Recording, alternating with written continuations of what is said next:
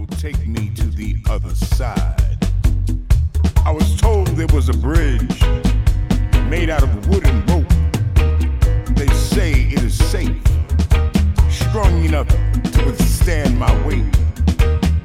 It leads to the other side, a place unlike this place, a place of peace and promise, of calm tides